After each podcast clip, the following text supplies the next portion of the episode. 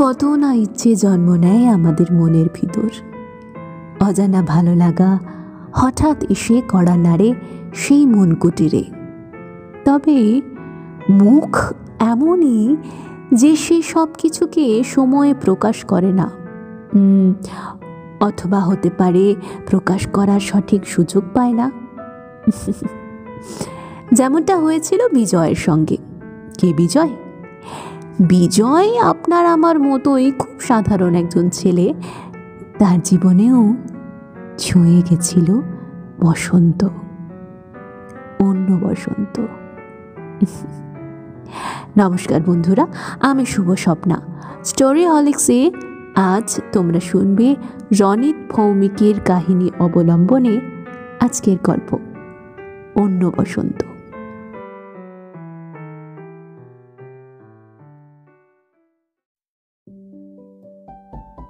বিজয় নামটা আমার বাবা মায়ের দেওয়া হলেও বাস্তবে যে আমি সবসময় বিজয়ের মুকুট পড়েছি, তেমনটা নয়।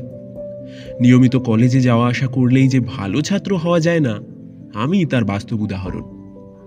তবে বিকম পাশ করার পর এখন একটা চাকরি করছি। আমার রোজকার রুটিন, সকালে বাড়ি থেকে অফিস আর বিকেলে অফিস শেষে বাড়ি। এরই মধ্যেই আমি সীমাবদ্ধ। সুতরাং ভালোবাসা বা ভালো লাগা, এই বিষয়টা আমি আমার বাবা মা আর কাজের বাইরে কখনোই অনুভব করিনি। কিন্তু সময়ের খেলায় সেই অনুভূতির আজ আমি সামান্য হলেও পেয়েছি। যার কথা বলতে গেলে মনে পড়ে যায়, সেই সবে মাত্র চাকরিতে ঢোকার দিনগুলোর কথা। হ্যাঁ তখন রোজ ট্রেনে বাসে চেপেই অফিস যেতাম। আর ওই দিনটায় আবহাওয়া ছিল অনেকটাই মেঘলা। তাই বাড়ি থেকে বেরিয়ে কিছুটা পথ পাড়ি দিতে না দিতেই দুর্যোগের ঘন ঘটার সম্মুখীন হলাম। অর্থাৎ মেঘ না চাইলেও তখন বৃষ্টি নামলো। অবশ্য এর জন্য আমাকে খুব একটা বেগ পেতে হয়নি। কারণ আমার ব্যাগে সবসময় একটা ছাতা মজুদ থাকে। কাজেই স্টেশনে অটোরিকশা থেকে নেমেই ছাতাটা নিজের মাথার উপর তুলে ধরলাম। ছাতা মাথায় কয়েকবার সামনে যেতে না যেতেই এক অদ্ভুত দৃশ্য দেখার সুযোগ হলো। দেখি রাস্তার অপর দিক থেকে একটা ছেলে আর একটা মেয়ে, বোধহয় কলেজ পড়ুয়া। পিঠে ব্যাগ ঝুলিয়ে কেবলমাত্র একটা ছাতার সাহায্যে দিব্যি রাস্তা দিয়ে হেঁটে যাচ্ছে। কিন্তু এরপর যে সেই ঘটনা ঘটবে, তা হয়তো আমি এক মুহূর্তের জন্য কল্পনা করিনি। আমার দৃষ্টি গিয়ে পড়ল এক তরুণীর উপর। তার কাছে ছাতা না থাকায় সে অটোরিকশা থেকে নেমে বৃষ্টিতে ভিজতে ভিজতেই হেঁটে যাচ্ছিল। মেয়েটার চেহারা সামনাসামনি না দেখলেও সে যে বিরাট সুন্দরী হবে, এতে আমার কোনো সন্দেহ নেই। তার পরনে হলুদ চুড়িদার, মাথায় দীর্ঘ কালো কেশ, কানের দুল, হাতের বালা, আর বৃষ্টি ভেজা শরীর দেখেই মেয়েটির সৌন্দর্য অনুমান করতে পারছিলাম।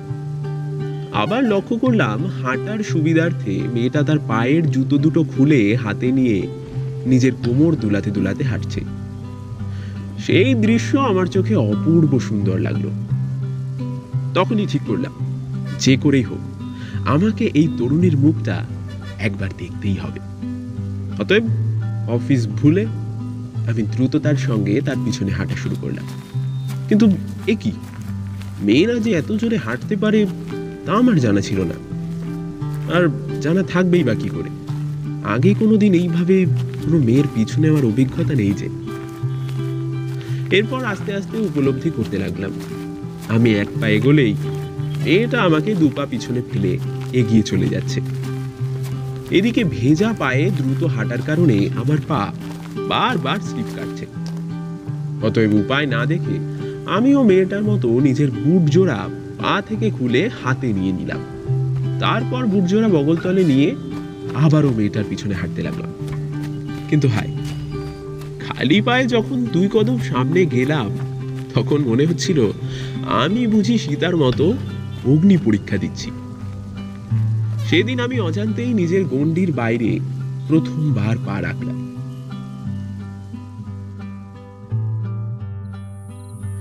সন্ধেবেলা বাড়ি ফেরার পরেও সেই দৃশ্য আমার চোখের সামনে থেকে কিছুতেই সরতে চাইছিল না। ওই মুহূর্তে কলেজের বন্ধু অনিমেষের সেই কথাগুলো বড্ড মনে পড়ছিল। বিজয় জানিস তো আমি না আমি না প্রেমে পড়েছি। মানে? কোন মেয়ে? আরে আমাদের কলেজের সামনে ওই যে মেয়েদের কলেজটা আছে না ওখানেই পড়ে বাংলা অনার্স। কি নাম? কোন ইয়ার কোনো কথা হয়েছে কি মেয়েটার সঙ্গে? মানে না রে ভাই শুধুমাত্র চোখের দেখা আর তাতেই। বাহ বন্ধু বাহ। তুমি মেয়েটার নামও জানো না কোথায় থাকে জানো না এমনকি একটা কথাও বলনি। এদিকে প্রেমে পড়ে গেছো। ওরে, এইভাবে কি কোনোদিন প্রেমে পড়া যায় নাকি হ্যাঁ? তুই বুঝবি না, বিজয়, তুই বুঝবি না। প্রেমের অনুভূতি কখন যে কীভাবে তোর মনকে ছোবে, সেটা তুই আগে থেকে কখনোই বুঝতে পারবি না। আজ আমার কথাগুলো তোর বোকা বোকা মনে হচ্ছে তো। তবে জেনে রাখ, আমার এই কথাগুলো তোর সেদিন মনে পড়বে। যেদিন তোর অবস্থাটাও ঠিক আমার আজকের মতো হবে। ঠিক মনে পড়বে। দেখিস।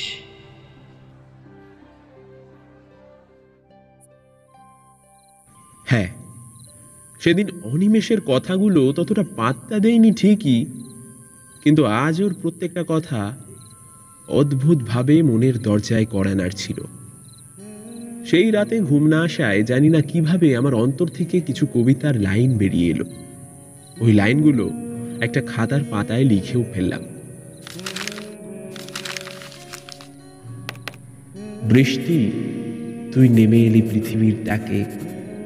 বৃষ্টি, তুই ভিজিয়ে দিলি আমার শুকনো মনটাকে। বৃষ্টি তোর স্পর্শে জীবনে এক অন্য মানে খুঁজে পেলাম। বৃষ্টি, তাই বসন্তের আগে বসন্তের ডাক শুনলাম।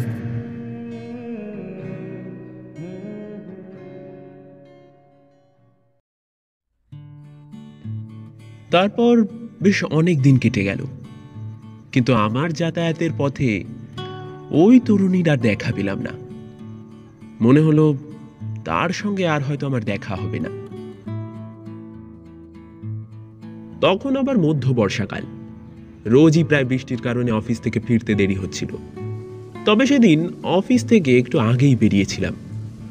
কিন্তু বৃষ্টির কবলে পড়ে অনেকটাই ভিজে গিয়ে মেজাজ তখন চরম বিগড়েছিল কি করব? একটাও যে অটো রিক্সা পাচ্ছিলাম না। এদিকে স্টেশন থেকে মন্দিরতলা আমার বাড়ি অনেকটাই পথ।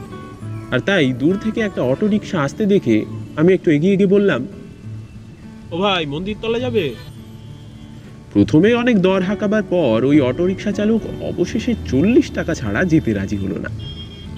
আর আমাকেও যেতেই হতো। সুতরাং আর দেরি না করে ওই অটো রিক্সাতে উঠে গেলাম। তবে অটো রিক্সাতে ওঠা মাত্রই আবারও ওই মেয়েটার সঙ্গে দেখা।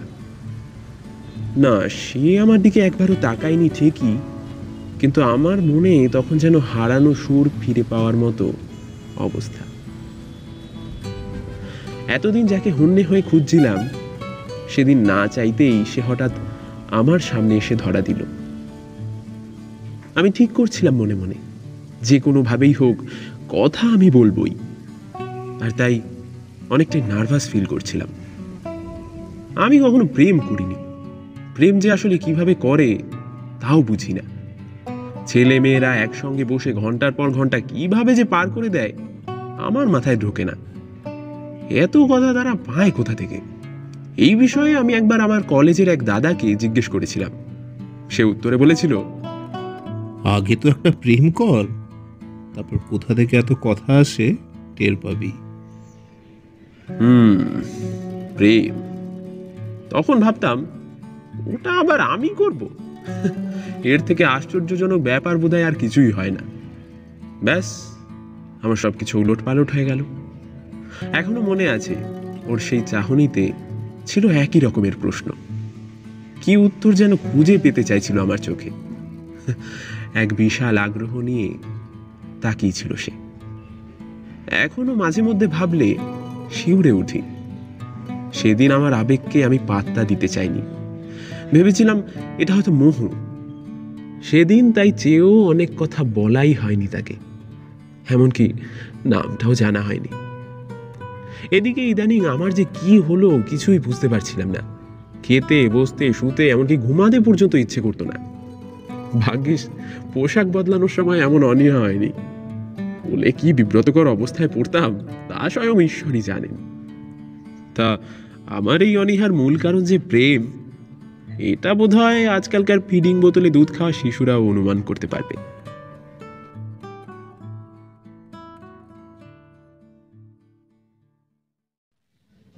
ওই দিনের পর প্রায় রোজই তখন অফিস ফেরত ওই মেয়েটার সঙ্গে আমার দেখা হতো। এবং অনেকটা ইচ্ছাকৃতভাবেই আমি অফিসের বড়বাবুকে ফাঁকি দিয়ে পাঁচটার মধ্যে বেরিয়ে যাওয়ার চেষ্টা করতাম। শুধুমাত্র ওই একটাই টানে। যেই টান শুধু ওই তরুণীকে কেন্দ্র করেই গড়ে উঠেছিল। তাকে রোজ নিজের স্বচক্ষে দেখার জন্যই এত ঝক্কি নিতাম। তখনও ভাবতাম, এটা হয়তো এক প্রকার ভালো লাগা। ঠিক যেমন কলেজে পড়ার সময় আমার বন্ধুদের এই রকম রোজই কোনো না কোনো মেয়েকে দেখে মনে হতো এবং তাদের প্রেমেও তারা পড়তো। কলেজ লাইফে আমার এই বিষয়ে তেমন আগ্রহ না থাকলেও তাদের সেটা ভালো লাগতো। আর তাই আমার ধারণা হয়েছিল যে বিগত কিছুদিন ধরে আমার মনের ভেতরে যা ঘটে চলেছে, হয়তো ওরকমই কিছু একটা হবে। কিন্তু আসল ব্যাপারটা টের পেলাম অনেক দিন পর। তখন সবসময় কীরকম একটা যেন অস্থিরতায় ভুগতাম। বিশেষ করে প্রতি সন্ধেবেলায় বাড়ি ফেরার মুহূর্তে তার কথা ভীষণ মনে হতো। সন্ধ্যার সময় যখন সূর্য অস্ত যায়, চারিদিক বিষণ্ণ করে, আর পাখিরা ডেকে ওঠে। ঠিক সেই সময় আমার তার কথা খুব মনে পড়তো।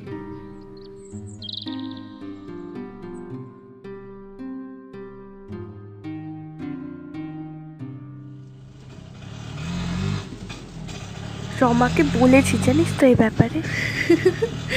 হুফ তোরাও পারিস। বেচারা ভরসা করে আমাদের বলল আর তুই তুই সবাইকে জানিয়ে দিচ্ছিস।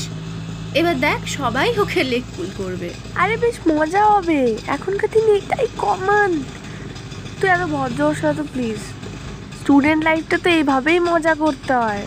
আমি কিছু জানি না। তোরা যা পারিস কর। তার চেনা জানা বন্ধুদের সঙ্গে একই অটোরিকশাতে যাওয়ার সময় মাথা নিচু করে তার কথা বলার ভঙ্গিমা গালে লাজুক রঙের খেলা যেন সবসময় আমার চোখের সামনে ভাসত। সে হয়তো চুড়িদার পরতেই বেশি স্বাচ্ছন্দ্য বোধ করে। কারণ তার সঙ্গে যতবারই সাক্ষাৎ ঘটেছে, ততবারই তার পরনে ছিল চুড়িদার। এক এক সময় এক এক ডিজাইনের। বেশ মজার ব্যাপার, তাই না? আর এর মাঝে প্রায় চার মাস কেটে গেল। জানুয়ারির শুরুর দিক থেকে হঠাৎ তার আর কোনো দেখা নেই। এক একদিন এমনও হয়েছে যে, অফিস থেকে হাফ ডে করে বেরিয়ে এসেছি তার অপেক্ষায় স্টেশন সহ অটোরিকশার স্ট্যান্ডে ঠায় দাঁড়িয়ে অপেক্ষা করেছি। কিন্তু একদিনও তার দেখা পাইনি। এদিকে তার দেখা না পেয়ে কেমন যেন অস্থির হতে লাগল আমার মন। অবশেষে আর সহ্য করতে পারলাম না। ঠিক করলাম যে কোনোভাবেই হোক যোগাযোগ করব। সুতরাং অনেক কাঠখড় পুড়িয়ে খোঁজ নিয়ে জানতে পারলাম যে সে আমারই ছেড়ে আসা ইউনিভার্সিটিতে পড়ে। কিন্তু নাম জানতে পারিনি বলে সেই সময় আর বেশি দূর এগোনো গেল না। বেশ কিছুদিন যাওয়ার পর একদিন সকালে অফিস যাওয়ার সময় অটো রিক্সাতে উঠতে গিয়ে হঠাৎ তাকে দেখতে পেলাম। তবে এবার ওই তরুণীর দেখা পাওয়ার পর বুকের ভেতরটা কেমন যেন ছ্যাদ করে উঠেছিল। চোখের সামনে তাকে এক মাঝবয়সী যুবকের খুব কাছাকাছি বসে তার সঙ্গে হেসে কথা বলতে দেখে বুকের ভেতরের চেপে থাকা আগুনটা যেন দাউ দাউ করে চলে উঠল। চুপ কর শয়তান। টিউশনে আছে তো তোর জন্য তাদের কাছে বকাটা খেলাম। আরে গার্গি যদি বোকার মতো কাজ করে সেটা কি আমার দোষ নাকি? দেখ দেখ একদম হাসবি না। কি বিশ্রী সিচুয়েশন তৈরি হয়েছিল বলতো? আচ্ছা সরি বাবা সরি সরি সরি এবার তো ক্ষমা কর। এই নিয়ে প্রায় একশো বার বলে ফেললাম। ওই সময় আর নিজেকে সামলাতে পারলাম না। ঠিক করলাম, অটো রিক্সা থেকে নেমে যাব এবং সেই ভাবনা অনুযায়ী কাজও করলাম। আমি মাঝ রাস্তাতেই অটো রিক্সা থেকে নেমে পড়লাম এবং অনেকটা অভিমান বুকে নিয়ে রাস্তা দিয়ে একা একাই হেঁটে গেলাম। সেদিন অফিসে আমি কারোর সঙ্গেই ঠিকমতো কথা বলে উঠতে পারিনি। সারাক্ষণ ওই অটোরিকশার দৃশ্যটা যেন চোখের সামনে ভাসছিল। জানি এই অভিমানের কোনো অর্থ হয় না, কিন্তু এটা যে মানুষের মন, তাই এরকম অর্থহীন অভিমান থেকেই যায়। ওই দিন এক মনে কাজ করে গেলাম, এমনকি বাড়ি থেকে আনা টিফিনটাও খুলে দেখিনি। অফিস থেকে বাড়ি ফেরার সময় হঠাৎ এক পশলা বৃষ্টি হয়ে গেল। অসময়ে অমন বৃষ্টি দেখে মনে হচ্ছিল, আকাশটা বোধহয় আমার দুঃখ আর সইতে না পেরে চোখের জল ফেলছে। সেদিনের সেই নিঃসঙ্গ ভেজা হাইওয়ে আর মৃদু বাতাসে দুলতে থাকা তার দুপাশে সারি সারি গাছের মাঝে আমি একাই শুধু হেঁটে চলেছি। মাঝে একটা বড় পাথরের উপর বসে কিছুটা মনের দুঃখে নিজের চোখের জলকে ওই বৃষ্টির জলে লুকানোর চেষ্টা করে যাচ্ছিলাম। ঠিক তখনই চোখে পড়ল এক সুদর্শন দৃশ্য। ছাতা মাথায় নিঃসঙ্গ পথ ধরে আপন মনে হেঁটে চলেছে আমাদের পাশের বাড়ির মেয়ে, রোদ্দুর। বর্ষণ বোধহয় সেদিনও আসতে দেরি করেছে। সুতরাং রোদ্দুর বিরক্ত হয়ে হাঁটতে হাঁটতে রাস্তার পাশে একটা গাছের নিচে গিয়ে দাঁড়াল। দু চোখ ভরে দেখতে লাগল ভেজা প্রকৃতির অদ্ভুত সৌন্দর্যকে। আর তখনই পিছন থেকে সুন্দর গলায় কে যেন দুকলি গেয়ে উঠল। বৃষ্টি নেমেছে আজ, আকাশ ভেঙে। হাঁটছি আমি এই মেঠো পথে। মনের ক্যানভাসে ভাসছে তোমার ছবি। বহুদিন তোমায় দেখি না যে। গানটা এবং গান গাওয়া কণ্ঠটা রোদ্দুরের খুবই পরিচিত। ছট করে পিছনে ফিরতেই দেখে বর্ষণ ওর সামনে দাঁড়িয়ে। এই অদ্ভুত সুন্দর দৃশ্যটা দেখার পর আমার সেই লুকোনো কান্না যেন কোথায় হারিয়ে গেল। সত্যি, একেই হয়তো প্রেম বলে। এই রকম কিছু অনুভূতি প্রেমে না ভিজলে হয়তো তার স্বাদ পাওয়া যায় না। সেদিনের পর নিজেকে আরও বদলে ফেললাম এবং ঠিক করলাম, আর নয়, অনেক হলো মরিচিকার পিছনে হাঁটা। সব ভুলে যাওয়ার চেষ্টা করলাম।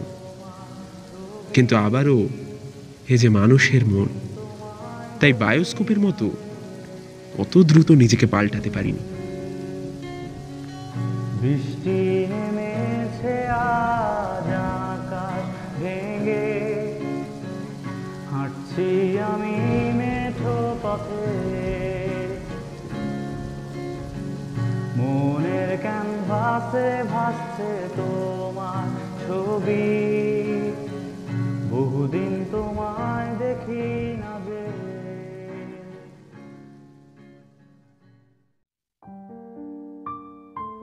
আমার অফিসের এক বন্ধু, প্রলয়, বেশ কিছুদিন ধরেই আমার হাবভাব লক্ষ্য করে আসছিল।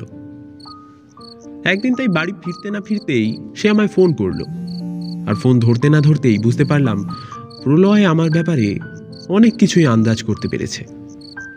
অনেকক্ষণ ফোনে আমার আওয়াজ না পেয়ে সে বলল তোর যখন সাড়া পাচ্ছি না তখনই বুঝেছি। কিছু একটা গন্ডগোল আছে। না মানে ওই কি মানে মানে করছিস? কি হয়েছে ঠিক করে বল তো। আমি আর নিজেকে সামলাতে না পেরে সবটা উগড়ে দিলাম। হুম দেখ আমরা জীবনে তো অনেক কিছুই আশা করি কিন্তু তার মধ্যে তো অর্ধেকেরই বেশি কখনোই পূরণ হয় না। কিন্তু তার মানে তো এই নয় যে জীবন ওখানেই শেষ। আরে আরে না মানে তুই আমার কথার মানে বুঝছিস না। সেই আশা করা আর আমার ওকে ভালো লাগার মধ্যে একটা বিস্তর পার্থক্য আছে। হয়তো আমার মনে ওকে ঘিরে একটা অন্য দুনিয়া তৈরি হয়েছে। তোকে না মাঝে মাঝে থাবড়াতে ইচ্ছা করে। উফ আচ্ছা সেই আশা যদি অন্য কিছু হয়? তাহলে এতদিন ধরে একটা মেয়েকে নিজের মনে জায়গা দিলেও তার সঙ্গে আজ অবধি একবারও কথা বলে উঠতে পারলি না? এমনকি নাম ঠিকানা কিছুই জানতে পারলি না। চেষ্টা করেছি কিন্তু পারিনি। এই অনেক হয়েছে যা তো। আচ্ছা ওই ছেলেটা তো মেয়েটির বন্ধুও হতে পারে। সবসময় একটি ছেলে আর একটি মেয়ে পাশে থাকা মানেই সে তার প্রেমিক বা প্রেমিকা নয়। সুতরাং মেয়েটা এবার সামনে এলে একটু সাহস করে নিজের মনের কথাটা বলে দিস। কিন্তু কিন্তু প্রলয় শোন। আমার কথাটা শোনার আগেই প্রলয় ফোনটা কেটে দিল। ওর কথাগুলো শুনে আমার যেন বুকে ব্যথা শুরু হয়ে গেছে। তখন মনে হচ্ছিল আশেপাশের সব কিছু যেন থমকে গেছে। কিছুদিন পর আবারও একই অটোরিকশাতে ওই মেয়েটির সঙ্গে আমার দেখা। কিন্তু এবার তাকে আমি এড়িয়ে যাওয়ার চেষ্টা করলাম। কানে হেডফোন গুজে গান শোনার তখন ভান করে যাচ্ছিলাম। তবে সেদিন দেখলাম একটু অন্যরকম কিছু ঘটল। হ্যাঁ সেদিন নিজেই এলো আমার সঙ্গে কথা বলতে। না অন্য কিছু নয়। সে শুধু জিজ্ঞেস করল এক্সকিউজ মি শুনছেন? বলছে যে পঞ্চাশ টাকা খুচরো হবে আপনার কাছে? আমি তো গত সাক্ষাতের সেই ঘটনার কথা ভেবেই রেগে বলে দিলাম। না হবে না। তারপর কিছুক্ষণ বাদে শুনতে পেলাম ও যেন কার সঙ্গে ফোনে কথা বলছে। ওই সময় একটু মনে রাগও হচ্ছিল। ভাবলাম সেই ছেলেটাই বুঝি ফোন করেছে। কিন্তু না, অন্য প্রান্ত দিয়ে কোনো একটা মেয়েই কথা বলছিল, কারণ ওকে বলতে শুনলাম।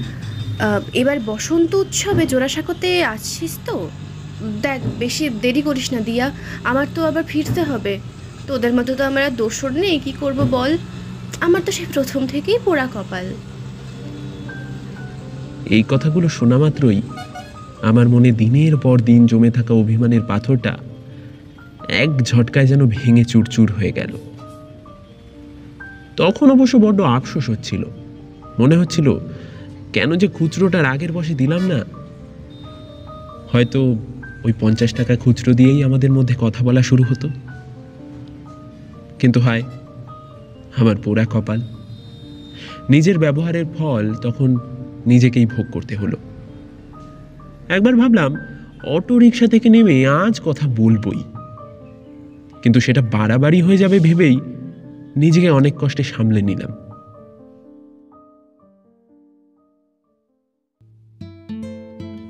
সেই বিকেলের পর ওই তরুণীর সঙ্গে বেশ অনেক দিন আর কোনো দেখা সাক্ষাৎ ঘটল না। এবারের বিরতিটা ছিল অনেক দিনের। সুতরাং একটা সময় আর দেখা হবে না ভেবেই বসেছিলাম। কিন্তু ওই বসন্ত উৎসবে ঠাকুর বাড়ি যাওয়ার ব্যাপারটা আমার মাথায় রয়ে গিয়েছিল। ফলে সেই কথা অনুযায়ী আমিও পরিকল্পনা করে ফেললাম এবং ঠিক করলাম, এবার প্রলয়ের কথা মতো আর সময় নষ্ট না করে নিজের মনের কথাটা বলেই ফেলব। তবে মুখে নয়, চিঠির মাধ্যমে। সুতরাং লিখে ফেললাম একটা মস্ত বড় চিঠি। মনে হ্যাঁ না নিয়ে একটা আশঙ্কা ছিলই, আর তাই অনেক ভেবে ঠিক করলাম, যদি ওই চিঠির উত্তর না হয়, তাহলে ওটাই হবে আমার আর তার শেষ সাক্ষাৎ।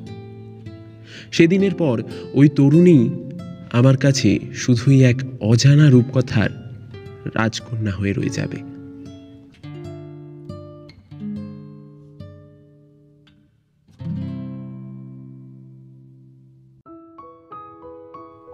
সময় যেন প্রায় থমকে গিয়েছিল। দিনগুলো যেন কিছুতেই কাটছিল না। তাকে আবার রোজ অটোরিকশাতে দেখতে পাচ্ছি, অথচ কথা বলার মতো সাহস একদিনও আমার মধ্যে আর জন্মালো না। এদিকে জোড়াসাঁকো ঠাকুরবাড়ির বসন্ত উৎসবের কথা মাথায় রেখে কিছুদিন আগে থেকেই অফিসে ছুটির জন্য আবেদন করে রেখেছিলাম। এই বিষয়ে অবশ্য প্রলয় আমাকে বড্ড সাহায্য করেছে। অবশেষে সেই বহু প্রতীক্ষিত দিনটা এসে উপস্থিত। আমি অফিসের এক জরুরি কাজের বাহানায় সেদিন বাড়ি থেকে বেশ জলদি বেরিয়ে পড়েছিলাম, যাতে সময়ের আগে আমি ঠাকুর বাড়ি পৌঁছে যেতে পারি। সুতরাং অফিসের ব্যাগে ওই চিঠি নিয়ে বেরিয়ে পড়লাম এক স্বপ্ন ছোঁয়ার নেশায়। আমার সঙ্গে প্রলয়ের যাওয়ার কথা থাকলেও শেষ মুহূর্তে সে আমার সঙ্গে বিশ্বাসঘাতকতা করল।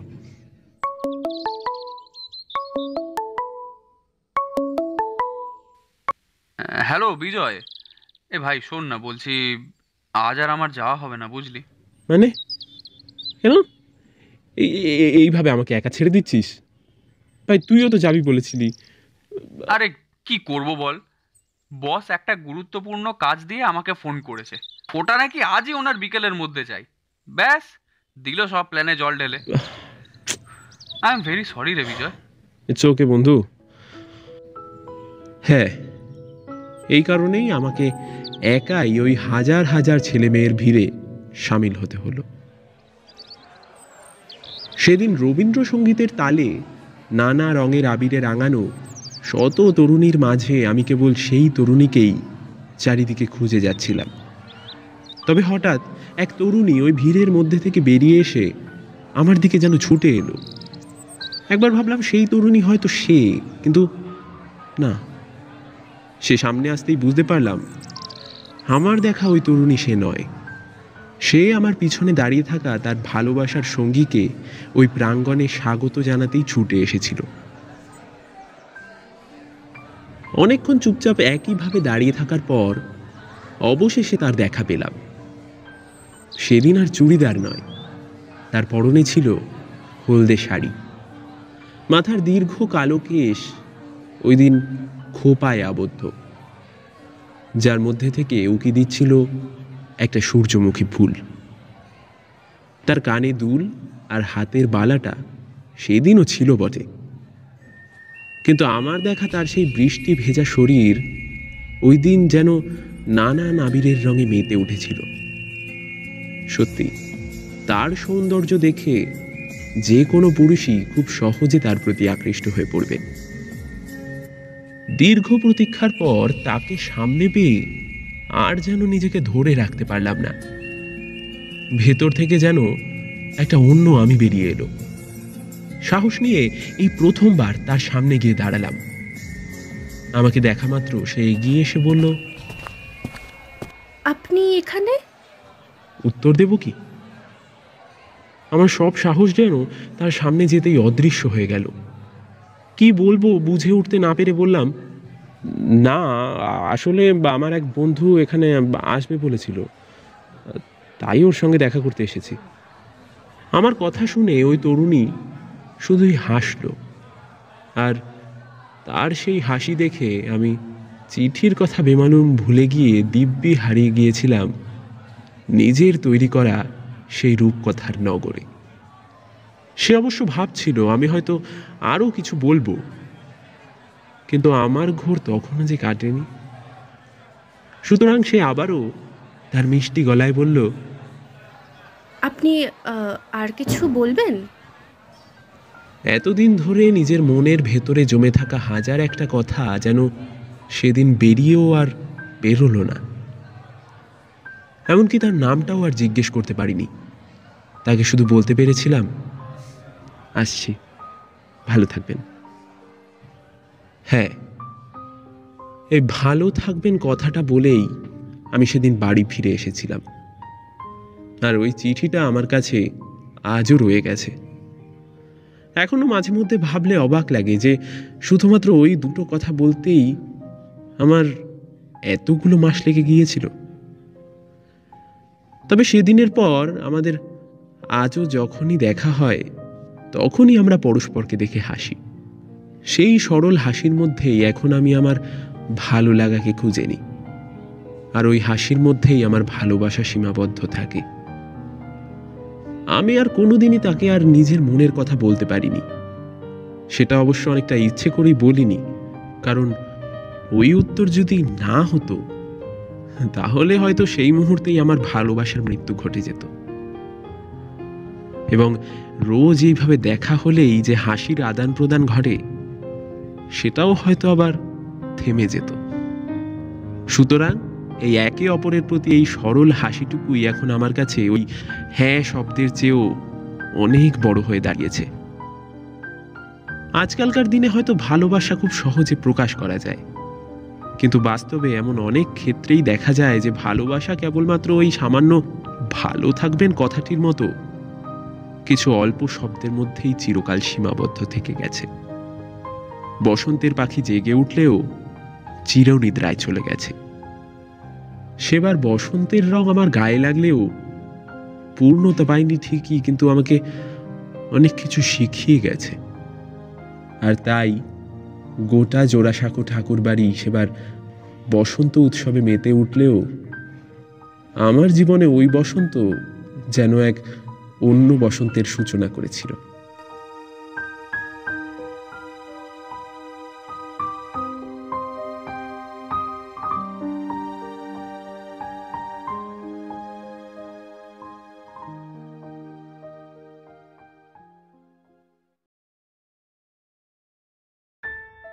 স্টোরি হলিক্সে এতক্ষণ তোমরা শুনছিলে রনিক ভৌমিকের কাহিনী অবলম্বনে আজকের গল্প।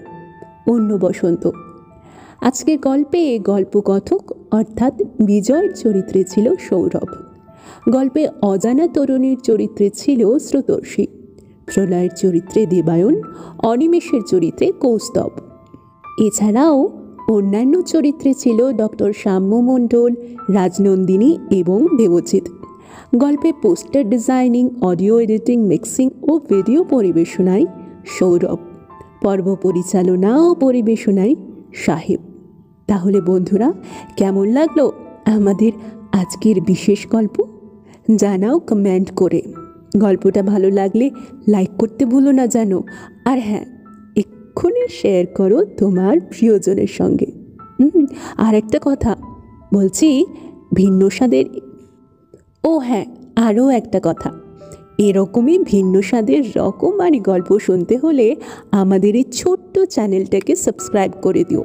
আর সাবস্ক্রাইব করার পর বেল আইকনটা প্রেস করতে যেন একদম ভুলো না। কেমন? তাহলে আজ আসি। আবার ফিরবো অন্য কোনো গল্প নিয়ে। ততক্ষণ সুস্থ থেকো, ভালো থেকো, ভালোবাসায় থেকো। আর হ্যাঁ স্টোরি হলিক্স শুনতে থেকো।